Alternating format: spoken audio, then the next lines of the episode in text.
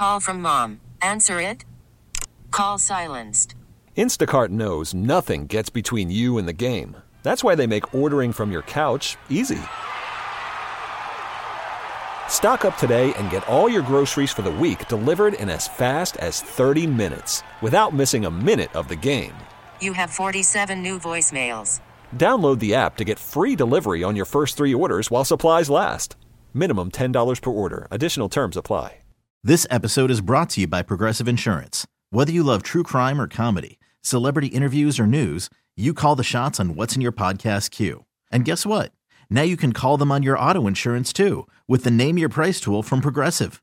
It works just the way it sounds. You tell Progressive how much you want to pay for car insurance, and they'll show you coverage options that fit your budget.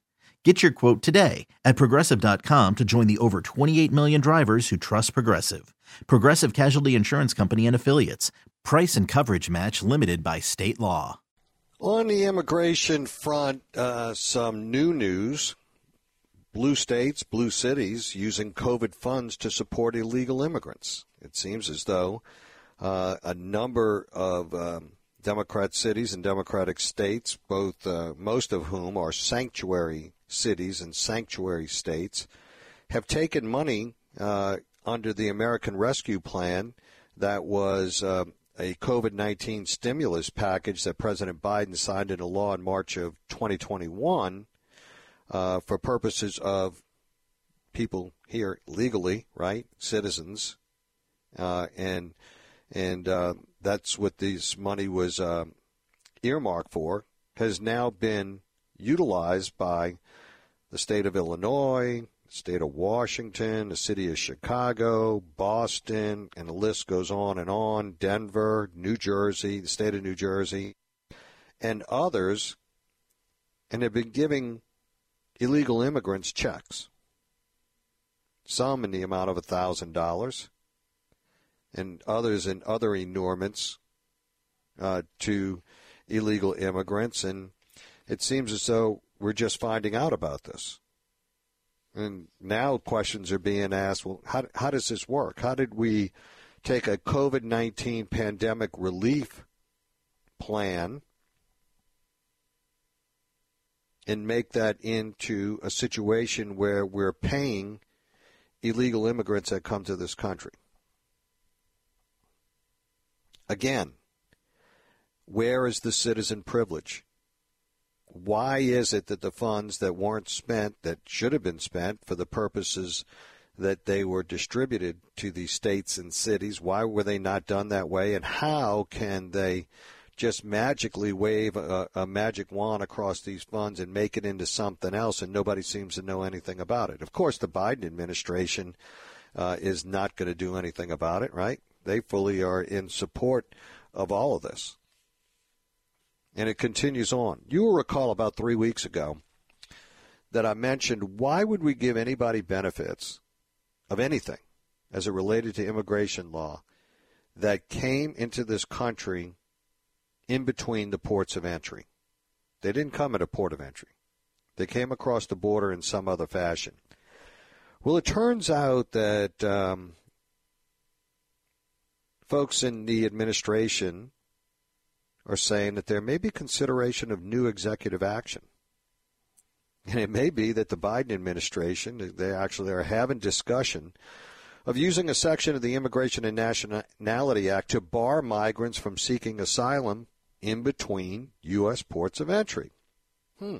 Go, go figure. But there's a catch, as always. They need to have a trigger. They just can't say if you come between the ports of entry, this is a problem. So they want to add the additional measure that it would only come into effect after a certain number of illegal crossings to, took place. Very similar to the bill that they've tried to to tell folks that the Republicans are not being honest about this immigration issue and crisis. Now it's a crisis because more and more Democrats are saying that it is in fact a crisis, and and I guess they're reading the polls, and now they're re- now they're recognizing that this could potentially hurt them politically in November, and now now all of a sudden it, it has become a crisis, and now all of a sudden it is a front and center issue because the polls are reflecting that you, me, and others are upset about the manner in which this administration has handled immigration in this country. Now, now it has become a, a crisis. So there needs to be a certain number of illegal crossings before we would impose this sanction that you wouldn't be able to avail yourself of asylum, for example. But all of those that came before that trigger number, they they would be they would get an official okey dokey by this administration. It's only those after that that they would end up dealing with and ultimately deporting. They're also talking about raising the credible fear standard and what that actually means, right? So the Biden administration has basically embarked upon a standard or a definition of credible fear, which is very similar to the fear that many of our citizens have in uh, cities that are ridden with crime. They, they have fear of gang activity. They have a fear of being jacked up in their car. They have a fear of the number of shootings. They have a fear of the number of, of murders. And the interesting thing is, is that we don't really have a plan or a sanctuary place to put any of our own citizens when they can articulate these same fears. They just have to live through that fear. They have to live through the horror and they have to continue to try and circumvent this in order to survive. But when it comes to illegals, we allow them to articulate the same fears that our citizens have in this country, and we give them a special status. It's amazing to me how this works. We grant them asylum. We give them a ticket to ride. We let them choose what city they want to go to most of whom are, are choosing to go to sanctuary cities. Why? Because there are additional measures and protections. That's why New York City, for example, because of a local ordinance, they have to and are compelled by law to find, find housing for people that are homeless, whether you're legal or, or illegal in this country. And they're spending millions upon millions upon millions of taxpayer dollars in order to do so.